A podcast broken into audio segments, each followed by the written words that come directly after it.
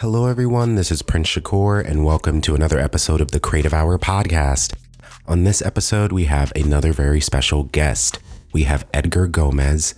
Edgar Gomez is a Florida born writer with roots in Nicaragua and Puerto Rico, a graduate of University of California, Riverside's MFA program. He is a recipient of the 2019 Marcia McQuern Award for Nonfiction. His words have appeared in Poets and Writers, Narratively, Catapult, LitHub, the Rumpus, Electric Lit, and more. His memoir, High Risk Homosexual, was called A Breath of Fresh Air by the New York Times. He lives in New York and Puerto Rico.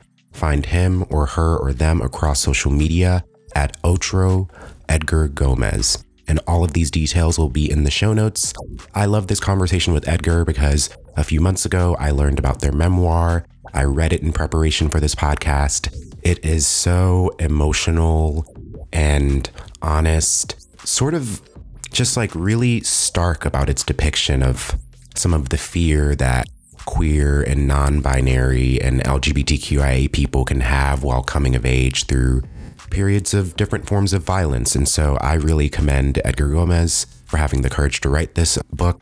And in this episode, we talk about our love for Goosebumps by R.L. Stine, how an unexpected moment of queer journalism made it into their memoir. We also talk about toxic masculinity, going forward despite the probability of failure and fear as a queer person. And if you wish to check out any of Edgar's work, it's at edgargomez.net. And once again, please, please, please go out and buy High Risk Homosexual. All of the details to buy that book will be in the show notes. Welcome to another episode of the Creative Hour podcast, and I am so glad to have you here. Music in this episode of the Creative Hour is by Sam Holman Smith.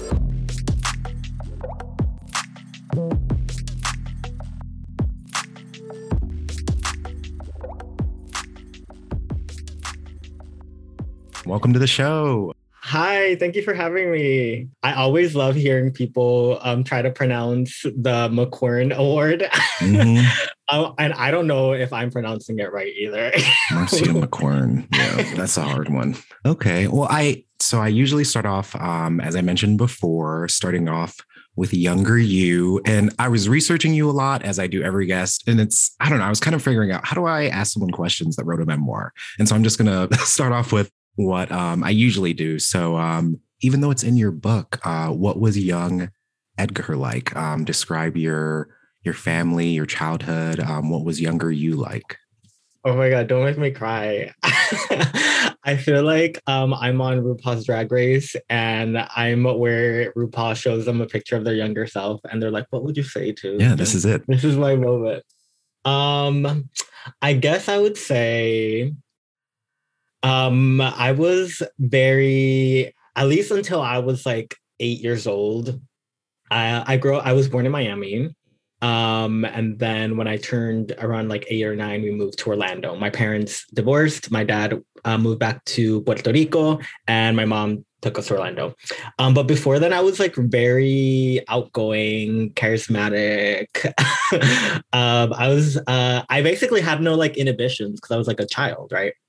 Um, and so I really liked to, you know, walk around the house in a giant t-shirt um, and pretend it was a dress mm. um, and like lip sync to like Britney Spears and stuff. A towel um, for the hair. Oh, 100%. Um, I was also very weird um because this was like the pre pre internet era so you kind of just had to like uh find things to do. And in miami we like raised chickens so i would always be outside playing with my chickens.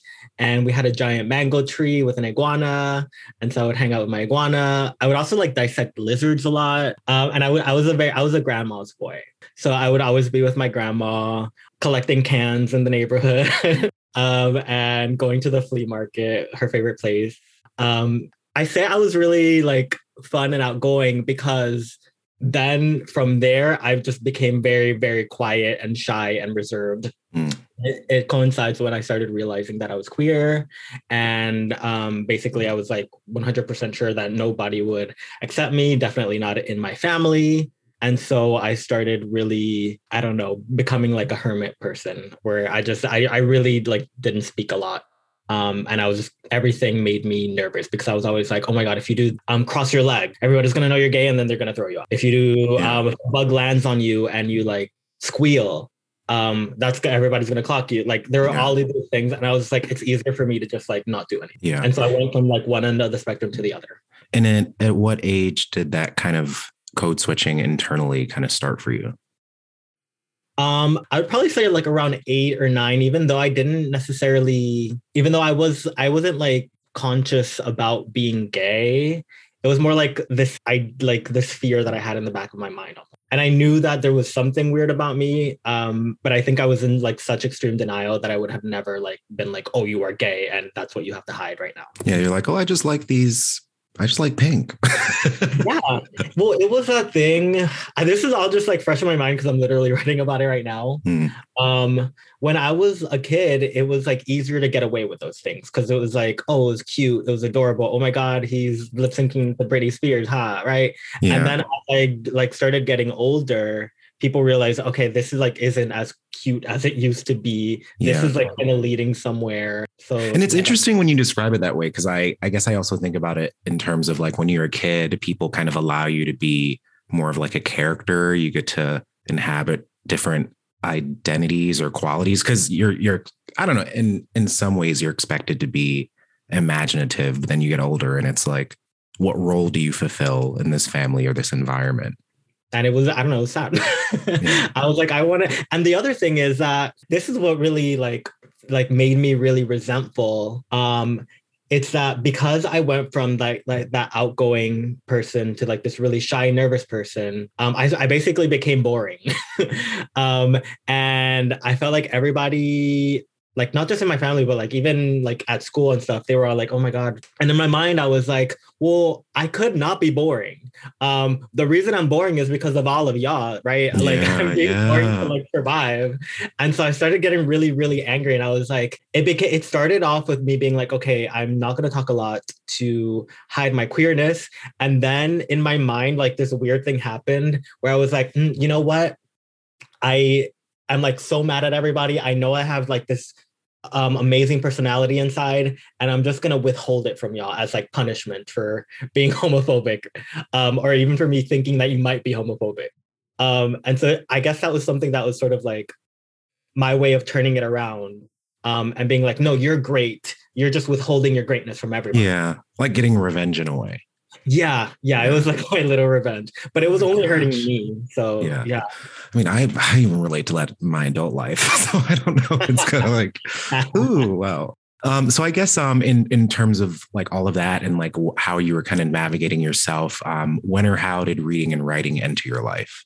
Um, I think because I had such a like kind of chaotic upbringing where I moved around a lot. Um, I started a bunch of different schools. Um, there was, you know, my parents' separation, um, my grandma leaving, blah, blah, blah. I really turned to books as sort of this like stable place where, for example, I could be reading Harry Potter whether I was in, you know, Miami or you know my mom decided to move us to orlando or she decided to just send me back to miami. Like i could be carrying the same book around and it was like i was following like one single story. So it, it like gave me that sort of um, sense of stability.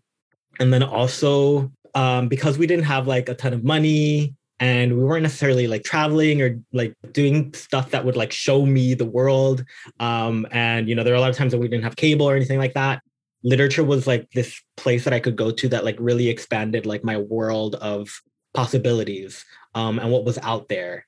Um, and so, yeah, I turned to books both for stability and to just like see what other people were doing. And also because um, I was just so confused. I mean, everything that I described earlier is so complicated and Yeah, like yeah. so like messy that I was like, I have to turn to books to see how other people are navigating. I guess with the hope that like I wasn't alone in like this like feeling like everything was just so insane all the time. Do you remember what the first novel was that you really loved or you had a like a sense of attachment to? There were a few. I would say there was one. I, I, okay, there was a Goosebump series that I loved. Um, those the Choose Your Own Adventure book. Oh, um, okay. I was gonna be like, which one? Which one? Because I was a part of the book club. oh yeah, I was a part of the book club that like stole whatever copies were in the library. uh, um, so I would say yeah, Goosebumps. There was this one series where it was like a bunch of teenagers were on a plane and it crashed on an island, oh. and then they had to survive. I don't remember the name of Flight Twenty Nine Down. It, it might have been. One was like an actor. Oh, okay. I think okay. I know there was a TV show called Flight Twenty Nine Down, and I think it was based off of books. But I think I also know what you might be talking about. I don't know. Yeah. And then I would say my like number one, like my god tier, would be um this book series called was called The Royal Diary. Um, and it was a set of fictional diaries um, from princesses all over the world. Anastasia, Cleopatra, I don't know, some Russian ones. Anastasia might be Russian, I don't know. Um, but it was it was basically like memoirs, um, but they were fictional and they were written by princesses. And wow. it wasn't the Princess Diaries. and so that was like my first taste of like memoir, even though they were like, you know, princesses and they were fake. I was just really hooked because of specific because of the point of view that like I um it just felt like I was reading somebody's diary or like they were telling me about their lives and I like became friends with these princesses. yeah, yeah. And it is interesting because I didn't read many things that were I mean, I guess I read a few books when I was younger that were in diary form, and they always reached me more than others. I mean, also including Diary of Anne Frank, which is a real diary. But um, I definitely, yeah, I haven't heard of the the one that you're talking about. But I, I remember reading Dear Mr. Henshaw. Do you remember that book at all? No. Oh my God. It was it was about a boy who loved this author while his parents he he loved this author's books while his parents were divorcing, and he wrote a letter to this author like every week and it was mm-hmm. them exchanging these letters and the author kind of helping him process his family's divorce. Oh my god i love that book. Did you ever read like when you were a kid stuff that was like way outside of your age range? Like stuff you should not have been reading? I i never chose it for myself but my mother was definitely a like we're poor you like reading it's probably going to help you get into college so she would like take me to the library and sometimes she would just buy me books that were like I don't know. I think like in CVS. And I remember when I was 12, she had me read this book called, I think it was A Long Way Gone. And it was a memoir about an African child soldier. And it was extremely graphic, but I remember reading it when I was 12. And I mean, it wasn't overwhelming in a way. Like I wasn't traumatized because I also, I don't know, I saw it as a reality, which I think was kind of the nice thing. How old were you? I was 12. Okay. I feel like around that age, like you're watching like movies and like listening to music that is like just as graphic, right? Um, or you're it's just kind of like around you. Um, but I guess with books it becomes like a lot more intimate because you're really in that moment. Um, yeah, yeah. And, and I remember listening to a podcast at least like a few months ago that said children tend to read like past a certain age, like a few years above their age range. So if you're 12, you're reading stuff for 15 year olds. If you're 15, you're reading stuff that like 19 year olds might read. So it kind of makes sense in that way. Cause I'm sure like a lot of the stuff I was reading when I was 10 wasn't suited for a 10 year old. I just can't really, I don't know. I don't think I really read in terms of age range as much as I do now, I guess. So that's also maybe a part of it. Yeah, I mean, I think similarly, I would just read what was around me. You know, my mom's books, my brother's books. Like my brother was really into Dan Brown. and so I was like obsessed with like the Da Vinci Code and Angels and Demons and all of those like weird, like adulty books when I was like in middle school reading like, you know, Angels and Demons. um, but it, it, i think when you're when you're younger it just feels like very adult it, like to be reading something that you kind of shouldn't be reading right and it's easier to have access to those things because like like you can't necessarily go to the movies if they're like on your own right? Because they're like if they're like rated r if you have to be like a certain age. But a book you can kind of just like take that and like be you know have it be your little did, did you read like a lot of queer literature when you were a teenager? Do you remember much of reading much of that? No absolutely. I don't i wouldn't have even known where to like find that queer literature i think one time actually in high school i did try to read a gay book um i tried to read the picture of Dorian Gray. Oh, um, okay, okay. And so I was like, I went looking for it in the library, and we only had the abridged version. So it was like 99% pictures. I know my school is broke. 99% pictures. and I was like, what what is this shit? And I just felt like, I don't know, I was being disrespected. so I was like, you know what? I'm not gonna read this. They didn't want you to know. They didn't want you to know. Went over the earlier years. Um, I definitely want to dive into your book. I have all these other questions, but just as someone whose book is coming out later this year, I just want to know how do you feel? How has the process been so far? Have the interviews been good? Have they been weird? Is it is it is talking about it a lot more or less or different than you expected? First of all, congratulations! Um, I can't wait to read it. Um, but I would say, yeah, it's kind of like all over the place. Um, I don't, I I'm like is I feel like I'm existing in like everything that's happening is like too like I would have never really predicted it. Um, and that's not to say I was like insecure about my writing abilities. I, I, I guess I really didn't know what to expect. Just the fact that it's out there, that people are, you know, reading it and it's getting like reviewed and people are like emailing me. It just all feels super, super surreal while at the same time it's like what I wanted, right? It's like what I hoped for. Yeah. Um, and and I guess this isn't even a question I had written down, but I've also thought about this a lot, like writing a memoir. Is it weird to be someone accessible on the internet while also putting out this long form narrative of your life? Like, do you feel like I don't know, is is there like a conflation in how people are interacting with you more now because maybe they like know you through Twitter or Instagram or whatever, and then they have this like book. I, I guess I just wonder what your thoughts are on that. I think I, I don't know. I just have like a lot of chaotic thoughts about you know my book being out in the world. I would say it, it, it's like it's on one hand, I wish I could just like everybody that I meet, not everybody that I meet, but like let's say friends and stuff like that. Because I'm such a private person that doesn't necessarily like to share a lot. Um, and I did share a lot in my book. I kind of just want to be like, here, take this book. This is all you need to know. Now, don't ask me any follow ups, you yeah. know? Um, kind of just like a little fact or something. um, and I'm like, and I'll do the same for everybody else. So, like, we're all, it's all even. Um, but yeah, it feels it feels weird because I guess people do ask me like very personal questions. Or another thing that will happen is like I've gotten and it's and it's good. I've gotten people like write to me and like tell me like that my story resonated with them, and then they'll tell me things about their lives. Um, and it's just like I want to give everybody like a good amount of attention and to show that I really appreciate that. While at the same time, I'm like, how do I navigate like kind of taking on other people's like trauma? Yeah. Yeah. Um, and it's like, does writing a book mean that you want to or can or have the capacity to give people life advice oh exactly right um and i made it and it's funny because like i made it very like i straight up say in my book i was like this is not a any kind of manual this is not a how-to guide um this is just like me talking about my life and sort of like trying to broaden um the the canon or whatever um and a lot of people have been like, "Oh my god, th- you should read this! Like, this is such a great how-to guide. This is a manual," and they will oh literally. Use I was like, "No, this is not that." I mean, that's funny though, because researching, like, just like researching other interviews and then reading this book, and I guess also like, I, I it's a kind of tied to a question I have later on about like tropes or like cliches in queer memoir. But I think what I enjoyed about your book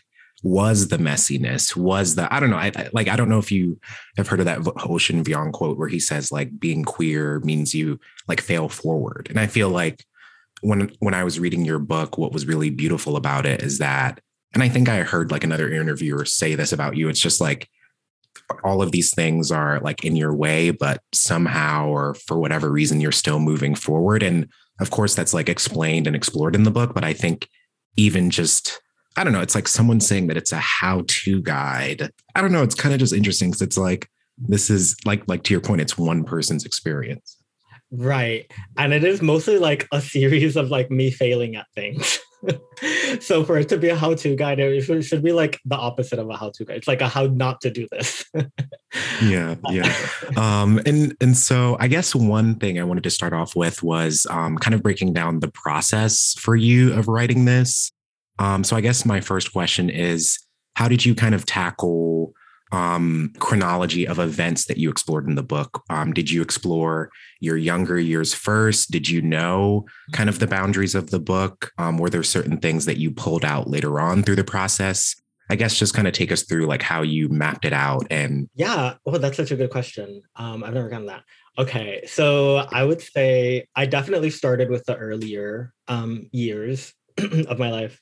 And the way that I, I, the way that I started writing the books, um, I was an undergrad.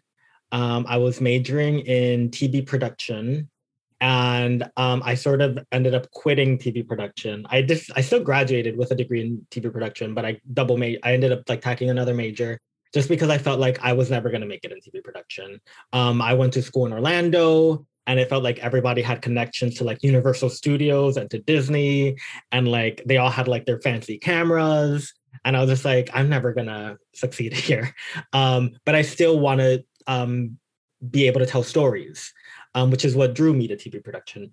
And so I was like, okay, writing is a free thing that I could do that I don't necessarily like need, you know, I, I have like fewer people that I'm, you know, accountable to.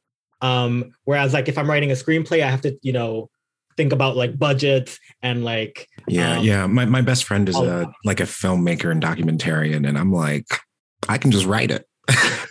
yeah. And I'm somebody I don't really like to be told what to do. Um, and I'm very like uh possessive over my art and like very like micromanaging. And so to like to invite a bunch of other people into like the creation aspect, just like that really turned me off. Um, and when I was in TV production, it was like a lot of group stuff. And I was like, you know what? I'd rather just do this on my own. And I think another element was that TV production was very straight. And so it was like I was in groups with a bunch of straight people. And I was like, what y'all want to do sucks. Like yeah, I didn't say yeah. that, but I was like, I don't want to do that. Um, and in creative writing, I got to basically do whatever I wanted. and so I took this creative nonfiction class and um, the professor was like, I mean, you've been in creative nonfiction classes, obviously. They're like, all right, next week, who's going to go for workshop? Right. Um, and so I felt like I was like, okay, I have to write something and it has to be nonfiction. Um, so I like basically, you know, from there I was like, okay, I have to do something. Um, and I remember at the time I really wanted to go to this bathhouse in Orlando called Club Orlando, but I'd always been too um, afraid to go um, because I had a lot of like shame and at the time i mean still today there was just a lot of stigma about the type of person that goes to a bathhouse. Um like they're a sketchy person you know? Um and so i was like okay how do i go to this bathhouse? Because i really wanted to go but like how do i like find an a, like an excuse to go? And this workshop was kind of that. I was like okay i'm gonna go and i'm gonna write about it so you were doing queer journalism. That's exactly it. That's exactly it. And um, that chapter made it into the book. It's called Boys Club. And um, I think I read somewhere that you almost named the book that title as well. Yeah.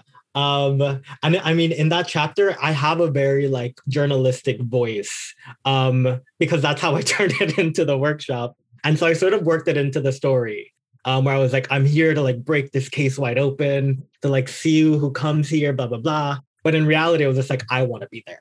yeah. Yeah. Um, and so, yeah, I wrote that story. Um, and I was, I was nervous because I was like, I'm going to turn this in and like, how are people going to look at me? How are people going to workshop going to like act? Um, and uh, like amazingly, everybody was like really like supportive. I was like, oh my God, this is so cool. This is great. And I was like, okay, maybe I can do this thing. Maybe I do have like a talent. So I submitted the story to um, a website and it got published. And from there, I was like, okay, you you should keep doing this thing. Yeah, I, I get, and that's a chapter that comes earlier on in the book. Um, and then from there, I started writing about just like being a kid. Um, and that's where the chapter about um, going to Nicaragua and my uncle's cockfighting ring. Um, and that's when I started that um, because at that point I hadn't I didn't know what like what experiences of mine like would matter enough to write about. Yeah, yeah. Um, I didn't really know what I was doing. I was kind of just writing randomly. Um, and obviously I had like the material of my life. So I would just I just went into the past and like try to like find things. And then I went into grad school thinking it was just gonna be a collection of random gay essays, you know, the cockfighting ring, the bathhouse, um, I had one about donating blood. um, and how I fainted and had to go to the hospital, the whole thing. And so I was like, this is going to be an essay collection. Throughout grad school, it was like really um, pushed upon me that I needed like a narrative arc, that I had to find okay. a way to put all the all the essays linked together. And so in the process of doing that, I started dropping some essays and I started thinking of what that arc could be. And because I already had that opening chapter of um, me and my uncle's cockfighting ring and you know the machismo and the deep shame that I felt, I was like, what's the opposite of shame? What is the trajectory that you're taking? Um, so it's going to be from shame to pride. And so then I started thinking, what are some of the like experiences in your life um, that would fit into that um, narrative that you're trying to tell?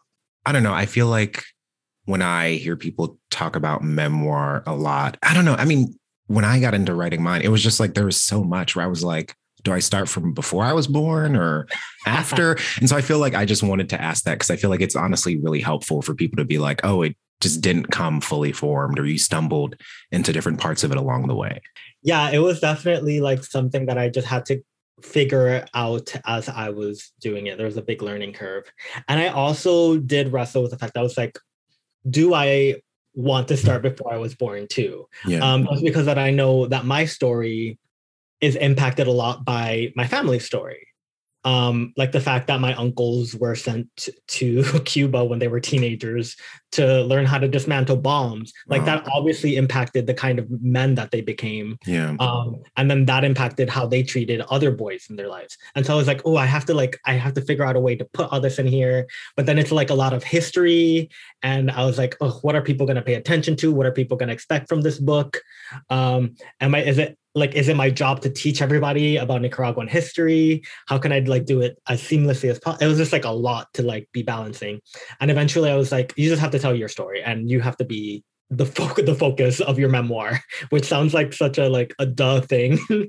Um but it, yeah it was really it was really hard to navigate. As much as i could throughout the book i tried to like reach out um, and, and i guess this kind of goes into my next question which is um I guess I'm really curious about where there's certain moments in the writing where you had to actively kind of challenge yourself to push farther. And uh, are there parts of this memoir where you wrote it and you thought i've never written anything like that before and this is kind of to the heart of what i've been trying to say for a long time? Yeah i mean the reason that I am so drawn to creative nonfiction, to memoir writing in general, is because a lot, not all of them, but a lot of the stories that I write about, um, the seed of the story is like a memory that haunts me. Something like wild that happened that I like think about all the time, or like questions that I have about, you know, family, relationships, myself. Um, and like getting to sit down with whatever the questions are, whatever the memory is, and just really, really interrogate it for hours and hours. Sometimes for week, like right now, I've been working on an essay for three months, and I finally feel like I'm getting to this like discovery. And though the work is really, really hard, um, once you get to that discovery, it feels like such a such a relief because I can finally like let go of the thing or I finally have my answer, even if it's not like a great answer. Mm, yeah.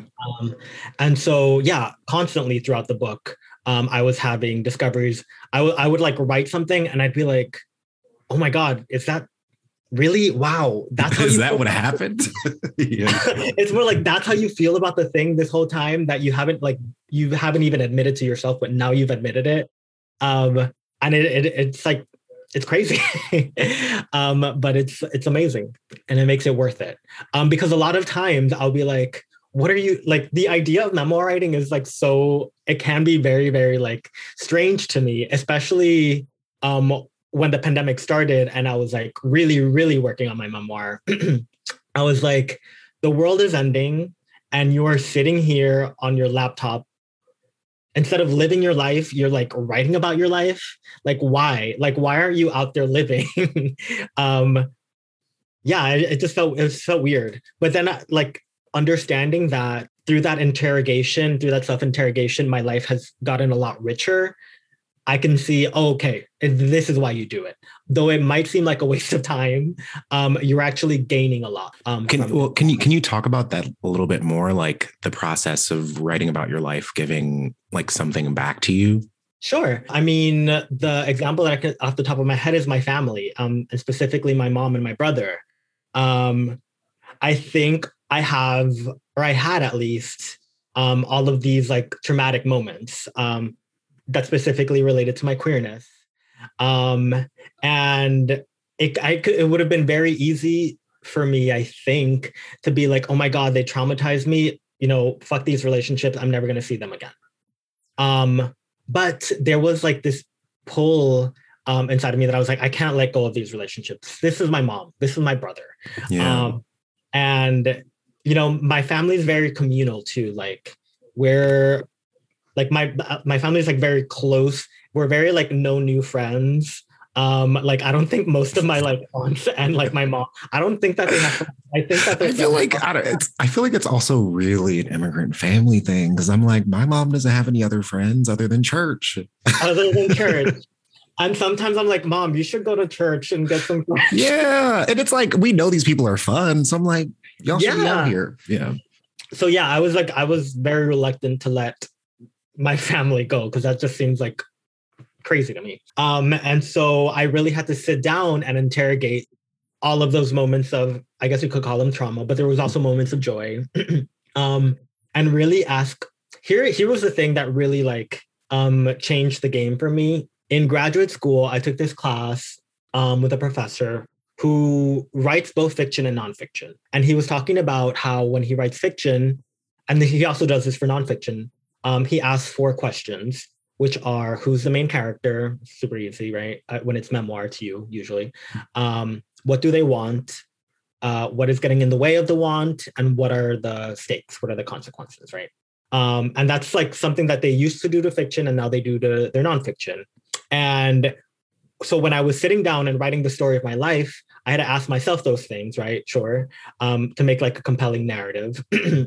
but I also had to ask those questions about the people who you know, I, let's say behaved badly. So let's say my mom. Um, what I've realized is that, you know, nobody thinks that they are the villain of their story, right? Everybody thinks that they're doing the right thing, um, even when it's like objectively they're doing a bad thing or it's like clear to everybody else.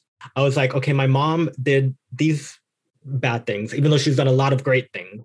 She did these, you know, three bad things, and I had to ask myself, okay, what did she want? what what like what were her motivations for doing whatever it is she did? What were the stakes for her? And through that i came to a lot of discoveries. Um the biggest one being my mom is a woman who immigrated to the us in the 80s during the height of the aids epidemic yeah. She didn't know any queer people in Nicaragua, where it was illegal to be gay until the mid 2000s. Um, so when I told her that I was gay, she was like, oh, my son is going to die. Like that was it for her. And though that doesn't excuse some of the actions that she took, it does add context to it that helps me understand her more and has helped me, I think, or helped us heal our relationship because I know that she wasn't acting just out of hatred. She was actually coming at it from a place of love. Um, and that really, really um, changed everything because I and, specifically what it changed too was um, realizing that people that a lot of people are acting from a place of love or have motivations um, takes away a lot of the chaos from the world because otherwise it was like she was just acting out of nothing out of yeah, just yeah. being randomly hateful no it's like it came from somewhere um yeah so that's an example of how you know sitting with this trauma helped me reach a new place of understanding and ultimately um, heal my relationship with my mom. Honestly, I'm glad you brought that up because I wanted to bring up, I don't know, how you portray and show you and your mother's relationship in this book. I don't know. Maybe it's also because I'm also, I feel like I read this night. There was just so much in it where I was like, damn, other people went through some shit like this too. And of course, people have, but it was just beautiful to read. And so, and I, mm-hmm. and I, I was reading your book and I kept thinking about this in my life as well, just like the sort of gray area in a relationship between a mother and a queer child who's presumed to be a guy. Um, I don't know. I think a lot about with my mother how, like, me and my older brother are gay. And I think about how in our dynamic, like my mother does find a certain sense of safety in having queer kids who are, queer queer men who are, are her children. And I guess when I was reading your book, I really felt a lot of that push and pull, like the kind of I love you and I love that you are soft in the way that you are, but I also know that the world will try to hurt you and things don't end well for people like you. And so I guess I don't know, I just really love to understand like how you navigated that in writing this and, and like what it feels like to put that down on the page. I would say I think that was one of the hardest relationships um, for me to write about, um, especially because when I was finished with the book, we were still in a kind of grayish area in our relationship. Things had gotten better, but they weren't like perfect. Um, for example, I hadn't ever talked to her like about having a boyfriend or anything like that. Um, I love what you said about how like there are some kind of like benefits. Um, yeah, because I'm like, for me, my brother, I'm like, we could be in prison. We could be, exactly. I don't know, we could have gotten t- 20 people pregnant. no, and that's literally what I was gonna say. Um, and I think I kind of like hint at that in um, this chapter called Cool Mom, where like I really I talk to my mom on the phone pretty often, and I'm constantly like reminding her. Um, I'm like, listen, I am perfect. Like compared to like some of my cousins, yeah. like I could be, you know, selling, you know, radios out of my trunk at the gas station.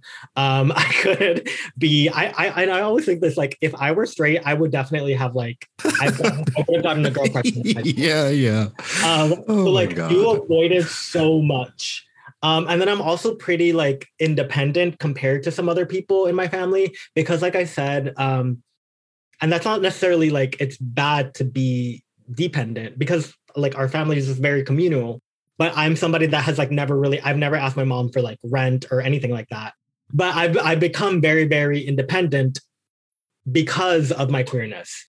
Um because i lived through a period of my life where i was like oh i don't i can't depend on these people for anything. Um in fact i the one thing that i can depend on is that if they know that i'm gay they're gonna like throw me out right um, and so I sort of had to learn how to stand on my own two feet. And that's something that's I've taken into my adulthood that not necessarily every straight person gets to learn. Yeah, but it was it was tough just because um, in my dream I could like I would I want to be able to write about my mom and only write great things, right? Only say, oh, this is all she sacrificed for me. This is she's so beautiful. She's um, you know, so funny. Um, she's a great dance. I like I wish I could do all that. But you know, you need levels to everybody, and everybody, like, nobody's just like perfect either. And so, in the process of rendering her as like a human being, I had to talk about, you know, some some of her flaws, I guess. And the way that my family is, specifically my mom, and I think a lot of Latinx moms, a lot of immigrant moms are just very like, and I understand it. It's very like they sacrifice so much that for you to like have like even the, even even if it's like a valid criticism, they're like, bitch, I came here on my own, learned a whole new language. Yeah. Like I've been supporting you my whole life. Like, how dare you like criticize anything? And then I think they they very like at least my mom has like short-term memory loss where like she'll do something and I'll bring it up like a couple of days later and she'll be like, nope, that didn't happen. What are you talking about? Um, and so I knew that when I was like writing things that she's done, that if she read the book, she's gonna she's just gonna be like, nope, that didn't happen even if I can like give her the evidence, she'd be like, no, it didn't happen. Like, no, no. And so it was like really, really, really difficult. Um, and something that I'm still kind of trying to navigate. But I think lately she's reached a point where she is a little bit more willing to discuss things that happened in the past. And I think it's because I am so um, independent I can set the I guess the boundaries in a way. Boundaries, sure, of what our relationship is going to look like. And so I'm like, you can treat me badly, but I'm just not going to be there. Um, if you if this is how the, your behavior continues, and I think that she's like, kind of got like a wake up call, right? Um, where she's like, I have to be a little bit more um, receptive to what my son has to say, I guess. Yeah, and and I feel like that is what I think is like beautiful in your book and this is maybe another question, but when I was researching memoir a lot, like a few years ago, I read a lot of queer memoirs. And I feel like what really bothered me was when people would come out and then it would kind of gloss over the kind of gray area of it all because when I went to college, I don't know, I went from growing up in a predominantly black city to going to a predominantly white college. And that was my first time meeting a lot of white queer people or LGBTQIA people. There was a difference in how we related to coming out, like racially, on like a, I don't know, coming from an immigrant family level. I appreciate when people talk through exactly to what you kind of said earlier, which is like there's pain involved in this love and in what this family is and is capable of. But there's also good things. And I want to hold those two things at the same time and try to find some, I don't know, like an, another chapter.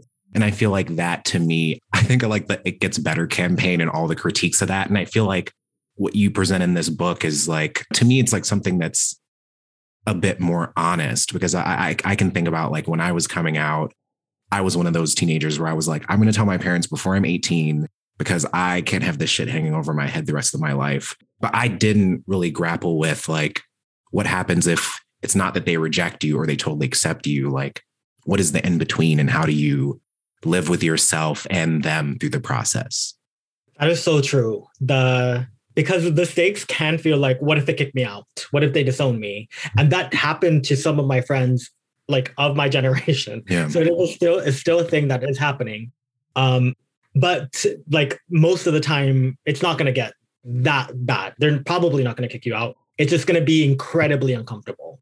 Um, and yeah i didn't see a lot of like representation of like that in between area. I feel like a lot of times in like tv shows it was like even if it was bad character put on like an air of confidence and walked out and like found like a community and like everything was kind of better.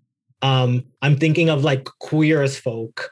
Like yeah. he he like leaves to go with his like 30 year old boyfriend um or i don't know a lot of a lot of media was like that. Um and I think it was like maybe it was like a counter to like back then maybe there was only suffering. And so they were like okay we have to like lean into like something else. It's not mm. going to be necessarily joy yet but maybe if we have the characters leave they can like it won't be as like traumatizing yeah, to, yeah. to viewers right? But it wasn't necessarily useful to have that either. Um, because when i was in that like in between period i felt very alone. And i had people in my life who seemed to have like queer people who seem to have like great relationships with their family. And I was like, how do you do that? Like, that's not, I can't ever imagine that yeah. happening to me.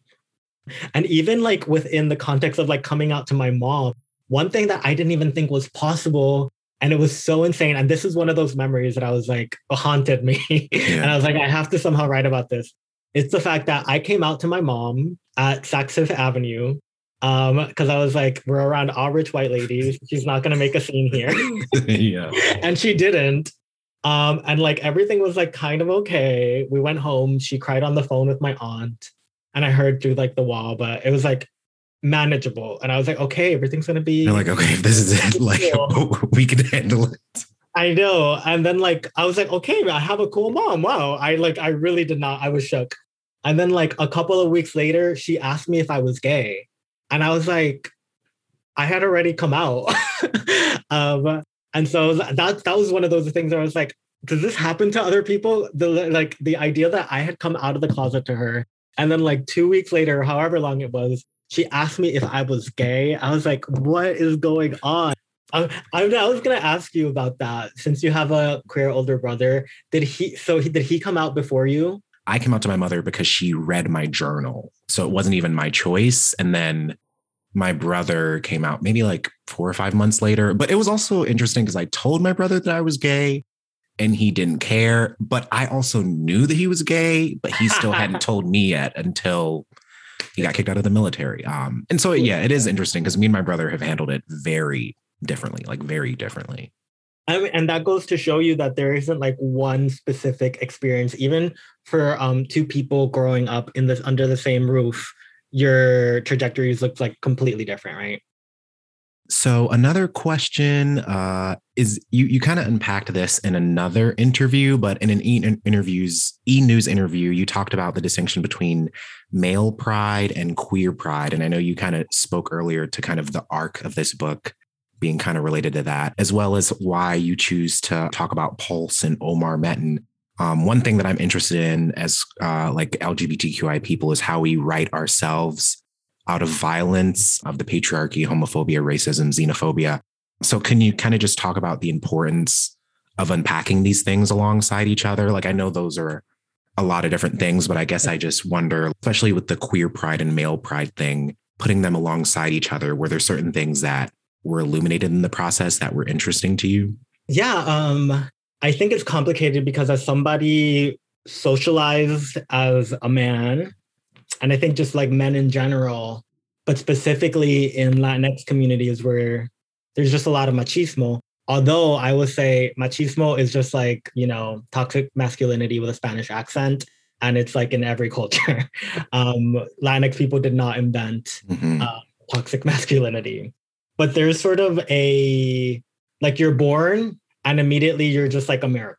You are like held at a pedestal.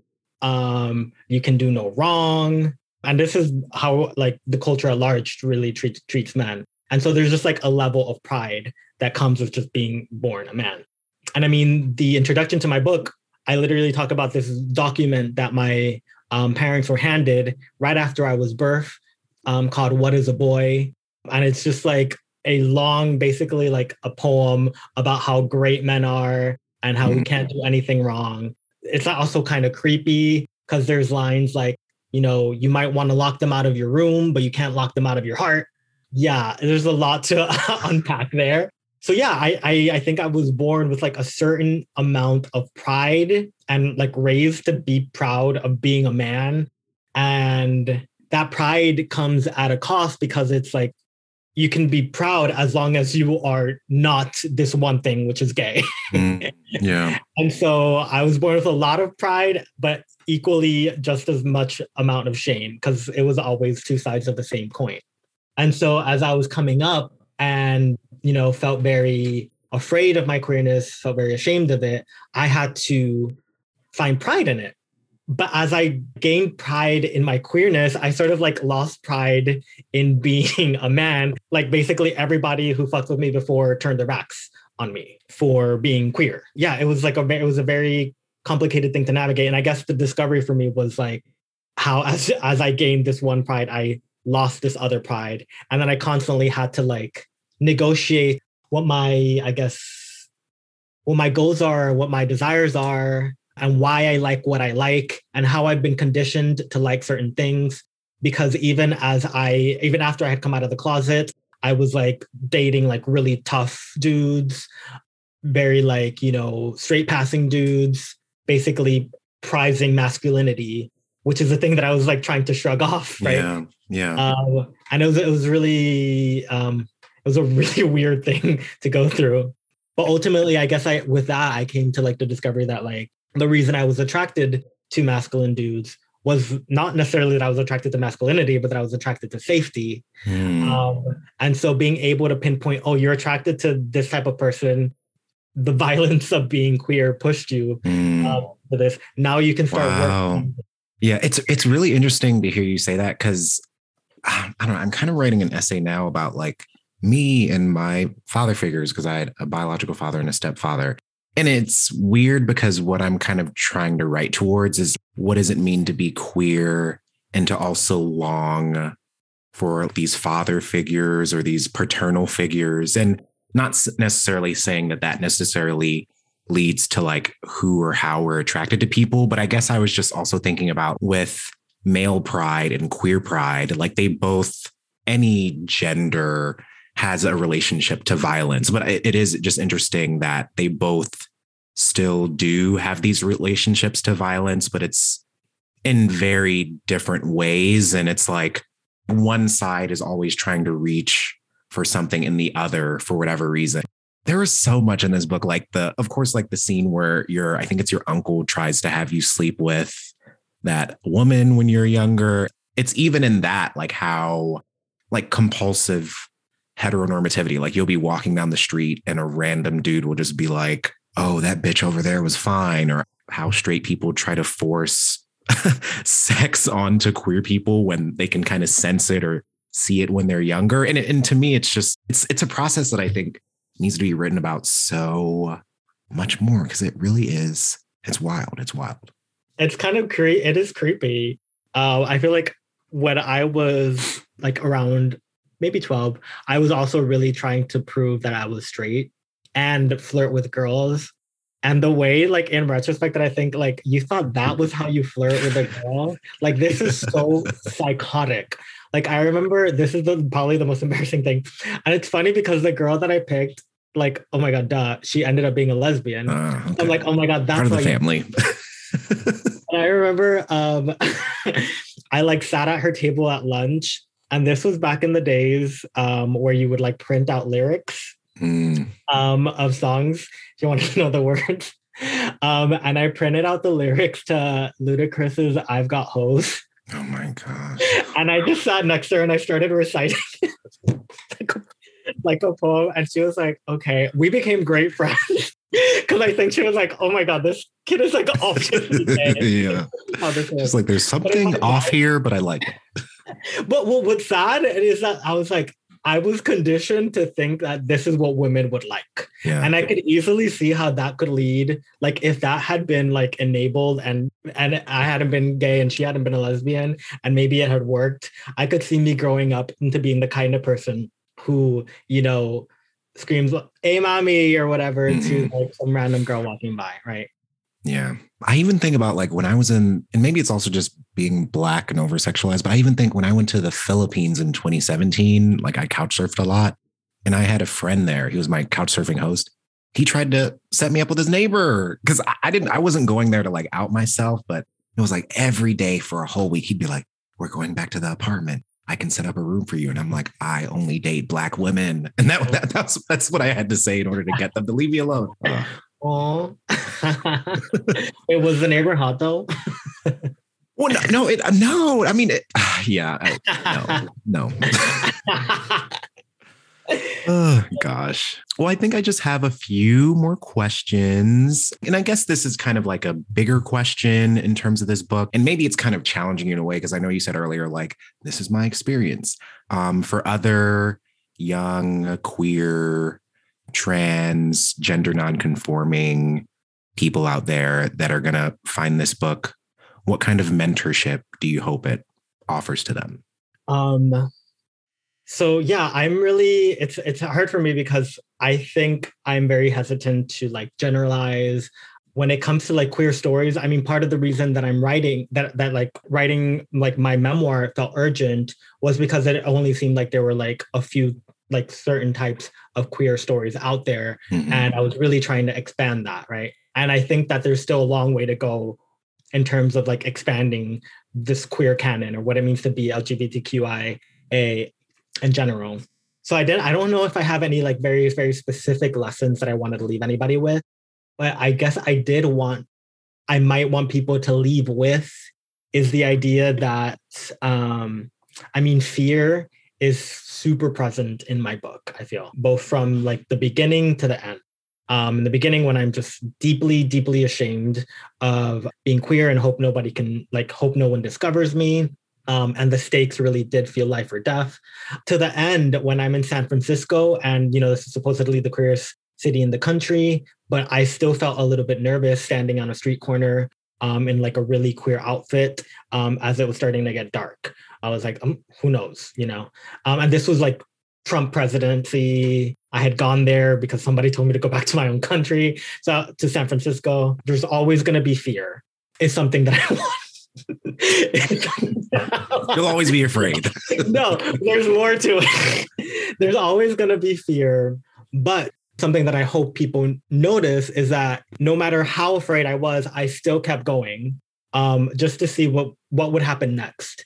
And almost every time, though there were more things to be afraid of, there was also a lot of great things um, that I got to experience. Things like, um, I mean, gay sex, um, things like dancing at a club, right? Things like even that aren't captured in the book. Like there's, you know, days where I'll be like smoking a joint with like my trans non-binary friend on the couch watching, you know, and just like that. And we're just chilling and it's like happy and like it's not joyful or anything like that, but it's like a, it's like a great moment. And there's so many great moments like that that I wouldn't have had if I had stopped, if I had let fear like control my life. And so the lesson that I hope people leave with is that although there is so much to be afraid of, it's and it's completely valid to be afraid. Don't let people tell you not to be afraid. There's so much that you can gain if you just keep going. Yeah. Thank you for that. Cause yeah, I don't know. It's yeah, because it's like everyone is literally afraid. And it's a matter of how people hide it and how honest they are about it, which I think is I don't know, it's a it's a big hurdle in the in the coming out experience. And and I feel like once again I was researching you and I remember you talking about like how each chapter in this is kind of you coming out in a different way. There's so much fear involved, but then it's like, yeah, how do we get to a point where the process is inviting people in as well? And I feel like this book is a beautiful opportunity for that. It's amazing. Um, thank you. I really appreciate that. and I know your book is going to do the same. thank you. I guess for any listeners out there, where can people find you and your work? Um, you can find me across social media at Otro Edgar Gomez, O T R O, um, Edgar Gomez, or online, edgargomez.net, because there's there was already a .com. Yeah, that's where you can find me. Okay. Or you can find me at Hombres in Queens every Thursday night, um, sitting in a corner drinking a uh, dirty martini. Well, thank you so much for this. This is such a good um, conversation. You had really good questions. I'm still like, okay, okay. I'll see ya. Yeah. Um, bye. Have a good day. You too.